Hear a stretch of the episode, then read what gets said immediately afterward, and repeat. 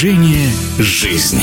Приятная беседа. Прошедший зимний сезон в мировом сноуборде подарил нам новую звезду. 17-летняя школьница из Южно-Сахалинска София Надыршина для многих неожиданно стала чемпионкой мира, а затем подтвердила свой высочайший уровень и на чемпионате России, выиграв два золота в параллельном и параллельном гигантском слаломе. Об эмоциях от побед, задачах и планах на будущее в интервью радиодвижения рассказала сама спортсменка. По словам Софии, после золота мирового первенства выступать на российских стартах уже не страшно, даже несмотря на свой юный возраст. После победы на чемпионате мира, конечно, легче выступать на России, потому что ты соревновался с профессионалами, у которых позади уже столько каких-то золотых медалей, олимпиад, чемпионатов, поэтому на России легче выступать, но все равно ответственно относишься, потому что тоже есть сильные ребята, соревнуюсь и с А командой, и с Б, и с подрастающими спортсменами.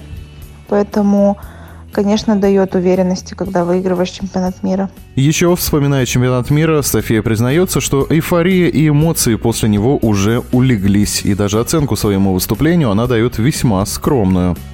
Уже нет таких ярких эмоций, как на следующий день после чемпионата мира, но все равно вспоминаю этот день какой-то теплотой, потому что это был мой первый чемпионат, и так хорошо он сложился, что у меня первое место, второе.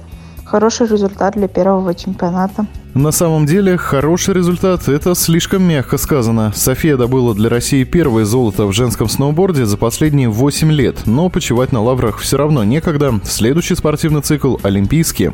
Этот сезон получился очень насыщенный, так как было очень много стартов и много побед, также были поражения, но есть над чем поработать.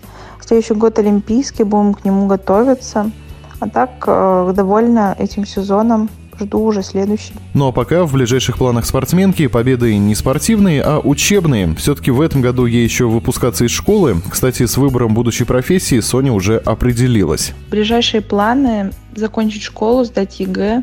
Буду поступать на Сахалине в СахГУ, на тренера-преподавателя – и потом подготовка к олимпийскому сезону. Будем надеяться, что мы увидим талантливую юную сноубордистку из Южно-Сахалинска следующей зимой на Белой Олимпиаде в Пекине. В нашем эфире была чемпионка России и мира по сноуборду в альпийских дисциплинах София Надыршина.